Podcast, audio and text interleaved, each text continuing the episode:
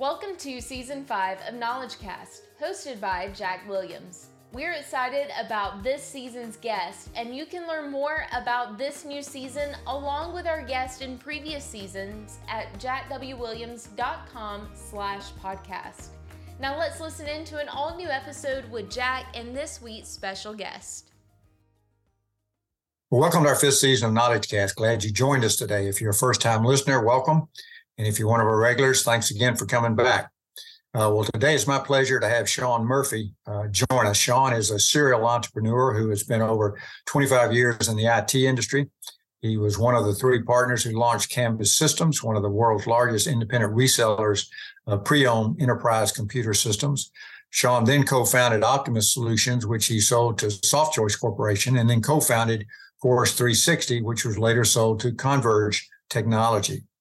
Sean's last entrepreneurial venture was Procurri Corporation, uh, where he served as chairman and global CEO and ultimately took Procurri public on the Singapore Stock Exchange. Sean also has a passion for teaching young people uh, the skills and the courage to pursue an entrepreneurial pathway in their life. It's nice to be here, Jack. Well, listen, before we talk about your, your uh, business career in a minute, I, I want to go back to your college days at Emory. Uh, you told me a story a few years ago that was just fascinating, and your college experience didn't start off with a bang. Um, tell us about that and how you were able to also help your family as a result of that experience. Sure. So, I guess going through high school, I was one of those uh, students that teachers always said, Sean, you have so much potential. And that word potential is kind of a backhanded compliment for saying you could do a lot more than you're currently doing. Right. And so I was the potential kid, right? I had lots of potential. Um, but I was smart enough that I could do kind of the minimums and make good grades in high school. And then I got accepted to uh, uh, Emory University here in Atlanta, and I was going to go there pre med. And the reason I was going to be pre med is because I looked like my grandfather. My grandfather was this kind of mythical small town doctor in Middle Tennessee. And he was wise beyond measure. One story of his wisdom was that he saw a uh, farmer's wife because she was ill and he prescribed some medicine and the bill was $3. And the farmer politely said he didn't have cash, but to pay his bill, he wanted to give my grandfather some chickens. So my grandfather said, fine, paid in full chickens, gave the man the receipt. But my grandfather knew that any farmer that didn't have $3 cash couldn't afford to even depart with his chickens. So in the middle of the night, my grandfather loaded the chickens in his car and drove out to that man's farm and put them out. Because he knew also no man knows how many chickens he has. So that way he was able to, he was able to preserve the man's self-respect, clear his debt, but my grandfather knew there were there was a bigger perspective to life. So I grew up hearing stories about that. My grandfather unfortunately died at a young age. He was the only doctor for 12,000 people and kind of worked himself to death. So I grew up, I looked like my grandfather. So they used to call me Little Doc. Now back to your question. So now I'm going to Emory. I'm pre med. I've kind of coasted through high school. And I get down to Emory and I'm as selfish as I can be. All I care about is myself. And um, I join a fraternity. I start making bad decisions. I start skipping class. And next thing you know, I'm making bad grades in pre med.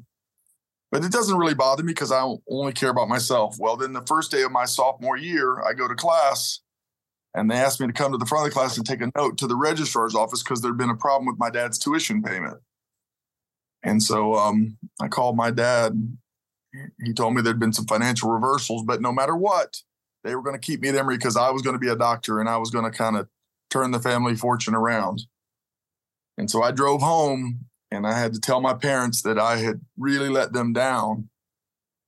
And um, you know, everybody's on the edge of tears there, and my dad, not a not a man to cry.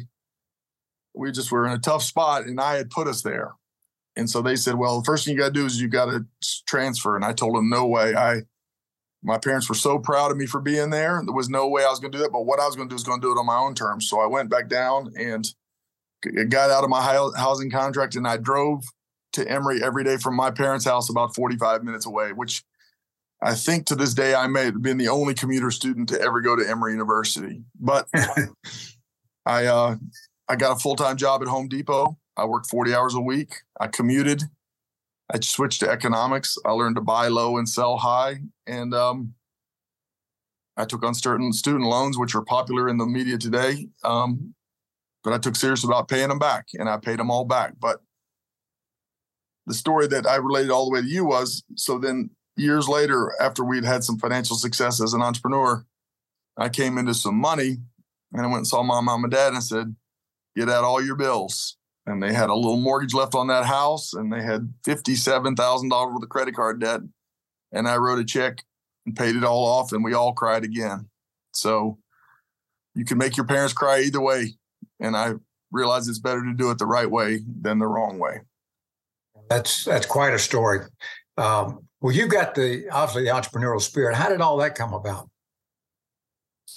Well, actually, I'm an accidental entrepreneur. I, uh, after going through some of that situation in college, I was kind of my relationship with money was I was fearful that something bad was going to happen. So I was kind of a hyper saver.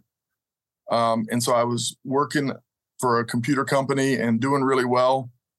And at some point, I got offered a job to be to take over for my boss while he was on vacation. And um, while it came with a very lucrative pay raise, I didn't feel like that was a the way I wanted my life to go. I didn't want to work for somebody who wanted to fire my boss when he was on vacation and give me his job. And so, um, in a couple of days, I decided it was time for me to go too. So me and my boss started that uh, business that you refer to, Canvas Systems. And it was right before the beginning of a little thing called the internet, which we didn't really even know much about and the company went from zero to 100 million dollars in revenue in three years. Good gracious! It was a, a lot, some a lot of hard work, some opportunistic behavior, but mainly a lot of luck. Well, you've been a part of obviously several startups. Um, is there one of them that was, you know, more rewarding to you or more special than the others? Well, so in some ways, this my entrepreneur career is kind of it's really been more opportunistic. We started Canvas Systems selling used computers, and then we got a chance to sell new computers, but we couldn't do it under the same umbrella. So we had to start Optimus Solutions to sell new computers. So it's been opportunistic. So all those companies kind of grew out of that base of the Canvas Systems business. And that's the one that's the most memorable for me because that's the one where I had to take all the money I had in the world and stick it into a corporate bank account with my former boss. And it's funny, I had been such a hoarder of money that I actually was liberated. I felt like, you know what? I I'm all in. I kind of like the poker term. I was all in and it was liberating. It made me realize, yes, I'm in a precarious position, but if I work hard, I can, you know, and it and that's how I was able to achieve some level of success by being willing to, to, to jump and to accept the risks and then to work hard to ensure the rewards. Well, when you, you know, when a husband does that and goes all in, that means the wife is all in there with him. Uh, how was your wife handling all that all in theory? Well, my wife couldn't be more different than me in all the right ways. She was a straight A student at Emory University. She was an all American swimmer and she was also the top accounting school student and the top business school student. So when I walked across the graduating podium, I had to take a quick glance to see if there was any uh, calligraphy inside, whereas she got crystal trophies when she walked across the thing. So she, it, the, and, and the reason I mentioned that is because it gave her a lot of confidence that if I blew the family up with this crazy entrepreneurial idea, that she could go to work because she had been a, uh, been staying home with our young children and she could help fix the big mistake that I made. But um, strangely enough, when I told her about this great job offer I had, but I told her the circumstances, she really questioned whether I was really making the right decision to turn down such a lucrative job offer. But I told her that someday we'd be on vacation and it'd be me. Yeah. So she understood that. But then she said, Well, what are you going to do? And I told her I'm going to go to work, uh, form a company with my boss and we're going to start our own business. And she said, You sell everything we have, we're going to be rich. And more important than the than the willing, it was the support. Kind of like they describe how a bird has the wind beneath its wings. That was the wind beneath my wings. Just hearing those that unconditional support. And my wife is she's smart, so I felt like that was kind of some validation that uh that we need that I needed to make sure that I was making the right decision because I did have a small family. I didn't really have a fallback plan. What a statement! Sell everything we got. We're going to be rich. That that that is the ultimate all in. Well, starting a company is not easy. Um, and this is probably a question you may have to struggle with, but a lot of people that are in the entrepreneur world would love to hear your perspective. But have, what have you found to be the most critical aspect of making a startup work? So, you know, I see a lot of startups where they try to have one accountant and one salesperson and one operations person. We started with all salespeople. Me and my boss, we were all from the sales side. And so I think sometimes startups think about too many things rather than you've got to create revenue and margin to pay the bills. And so everything I've ever done has been really sales driven. Um, I would mention though that when we got to 100 or 200 million, then that that was a struggle because we didn't have the discipline maybe inside the organization. Um, but for pre entrepreneurs, I always say that easiest way to go out of business is to sell, not to sell enough. And the second easiest way is to sell too much because you, you sell too much, then you start having structural problems. So you, but to me, it's all around you've got to think about how to market your product, how to capture customers, how to get the money in the door to pay the bills. Um, because we we had a limited amount of money, and if if it didn't work, we didn't have we didn't have uh, venture capital or any of that. We were we were bootstrapping this thing. Well, you obviously figured it out. Um, well, you took Procurri public, and but you did so on the Singapore Stock Exchange. We had a guest, uh, have a guest this season that um, shared with us his experience taking a company public on the New York Stock Exchange. What were the reasons you chose the, the Singapore Exchange, and how is that process different than doing it on the New York Stock Exchange? Well, so to answer those questions kind of in reverse order, uh, the process is very much the same.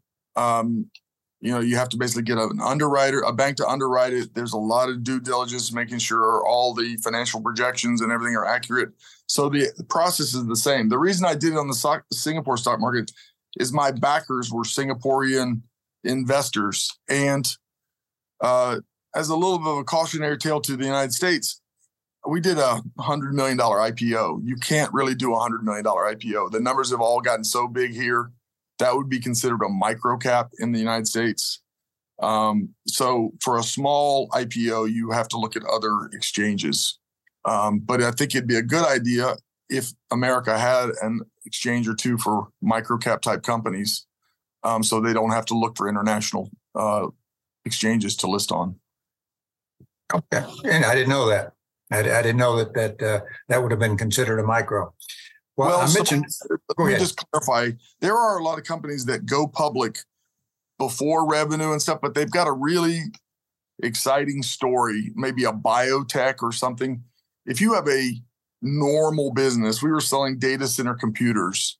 That's not like biotech. You have to have revenue and margins. You have to be you have to be kind of profitable. I know in the last few years we've seen some companies that aren't profitable, but I don't know how to I don't know how to run companies like that. Well, obviously, some others had, didn't know how to run them either, uh, as it turned out.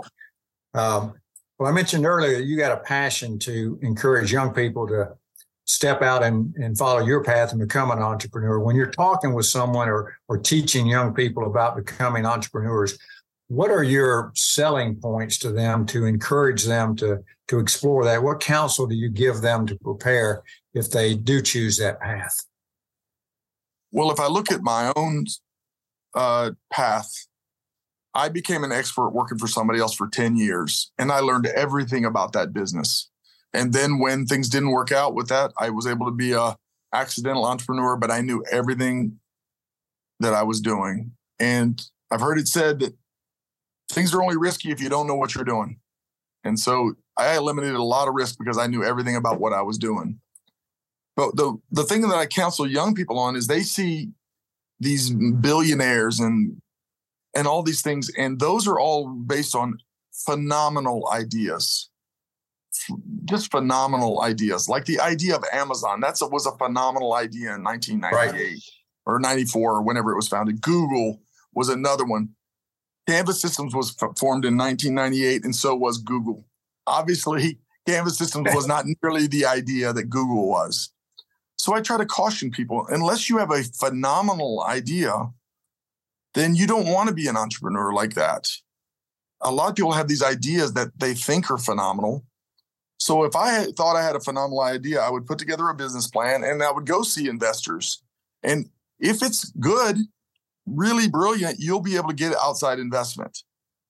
The kind of entrepreneurship I know how to do is form a business, get customers, sell them products or services, generate revenues and margins, and then use those margins to grow. That's the so for young people, I try to tell them. Um, for example, I uh, have done a lot of volunteer work around our technical college near my house, and I struggle because I see these young people that are becoming plumbers, and the world needs more plumbers.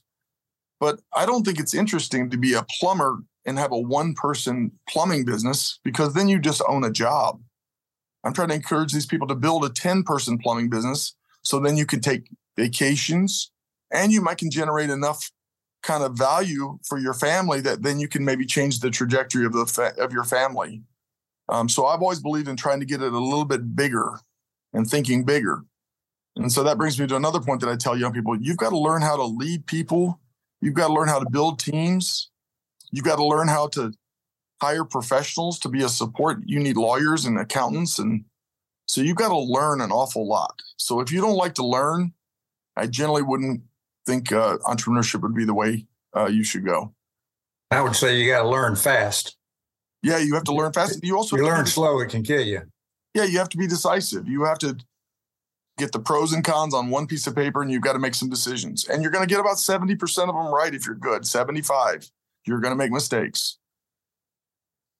Well, uh, I know that you're a big believer in, in mentorship, and we try to get uh, our guests to give us their thoughts about the importance of, of young people seeking out, you know, a mentor in their life. What are your thoughts on that?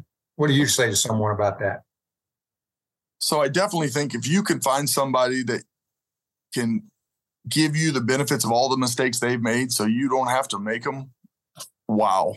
Or if you can get somebody that will talk about some of these ideas and kind of filter them. I mentioned earlier about great ideas. Sometimes great ideas start as a bad idea. Then you just tweak them a little bit and they t- get a little bit better. And then you, so I think getting a mentor could be key. Um, I guess I'm old enough that I, didn't really have the word mentor in my mind. And so I kind of did the old fashioned way. I read books out of the public library about yeah. people that were successful. There was a gentleman in Atlanta named J.B. Fuqua that was uh, one of the richest men in America. And he was self taught, didn't go beyond high school, was worth hundreds of millions of dollars. And I read his biography and I said, well, if he can do it, I can do it. And then before he passed, I had the honored to meet him personally, and I thanked him for writing that book. We had a guest on uh, last season, and he wanted to meet with Mr. Fuqua because he, same reason, uh, he wanted to have a chance to just meet him and pick his brain. He was very young, and Mr. Fuqua was already established, and so he finally was at a function, and he he finally got enough courage to go ask him, and uh, just hoping he, you know, the guy didn't embarrass him. Uh, and he said, Well, of course I will meet with you. He said, I'm a product of every person I met. I can't afford not to meet with you. And and spent set up a time and spent 30 minutes with him. And this gentleman ended up being a very successful um, real estate developer. But he, he said, you know, I'll never forget him making that statement. In fact, I just uh, I just wrote one of our ideals moments. It goes out to our ideals alumni telling that story. It will go out, uh, I think, in September.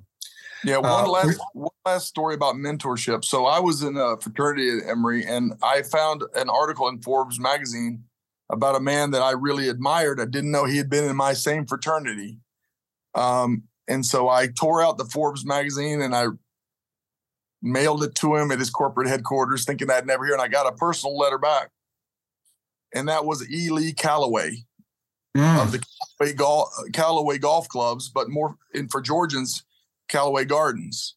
Right. And just really quickly to tell your listeners, this is why I admire this man. He's probably the closest thing to a mentor, and I never met him, but he wrote me a, a letter, inspired me. His family had Callaway Industries, which was a big uh, textile firm, and all his uh, siblings went to Georgia Tech and majored in uh, industrial engineering or some sort of textile engineering. Well, Ely went to Emory. So I guess he was the black sheep, or he, I don't know. Right. Then instead of going to work for the family business, he went to work for Brown Industries, which was their number one competitor. I don't know what drove all that, but. Well, I bet that was some interesting holidays. Yep. And he rose all, the, it was a 10,000 person business. He rose all the way up to number two in that business. Then he retired at a young age with millions and he founded Callaway Vineyards in his 50s, grew that, sold that, and made more millions. Then I believe, if I have it right, it's 64 years old. He was on a driving range and saw somebody who had hand built this giant golf club driver. And Ely said, That guy's onto something. And he bought the patent. And at 64 years old, he founded Callaway Golf Clubs. Oh, what a story. And never, so, never too. Right. The reason it matters to me is because I'm 56 years old now, and I still think my best ideas and my best days are ahead. Well, I was going to ask you what's next for Sean Murphy. So I've actually, uh, I, I, uh, we, I was able to uh, procure. We had a change in ownership. We had a little bit of a bidding war for our business, and uh, this multi-billion-dollar Japanese company bought operating control, and I wanted to retire, and I was able to sell my stock, and I kind of semi-retired slash retired, and I just didn't like it. So um, the underbidder was a multi-billion dollar Canadian company, and they called me and said, "Sean, why don't we do something?" So as of today, I'm back to work, and I'm loving and I'm loving every minute of it. Oh well, congratulations. Uh, yeah, and so one thing I'd like to add before, and I don't know if you have other questions, but for your listeners, money is not about buying stuff. Money is freedom.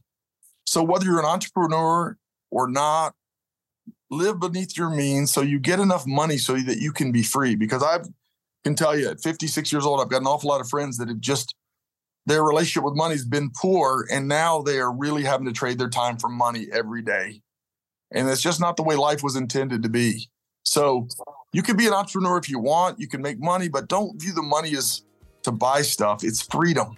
It gives me the choice. I had the choice to if I want to go back to work or I want to do something else. And that freedom is why I can be so optimistic today. That's great advice. That's great advice. Well, Sean, it was great uh, being able to visit with you today. Uh, you've uh, truly been part of some very successful business ventures and sound like you're getting ready to get into another one uh, and provided some great mentoring for those that have had a chance to, to work under you. And thank you for continuing to encourage these students to pursue entrepreneurial opportunities and giving them the advice that you shared with us today. So we really appreciate you being with us. It's been my pleasure, Jack, and I admire the work that you do, and I'm a big fan. Well, that wraps up another Knowledge Cast, and we really appreciate you guys being with us and hope to have you back next week as we speak with another interesting guest. And until then, make sure you're being a positive influence in the lives of others.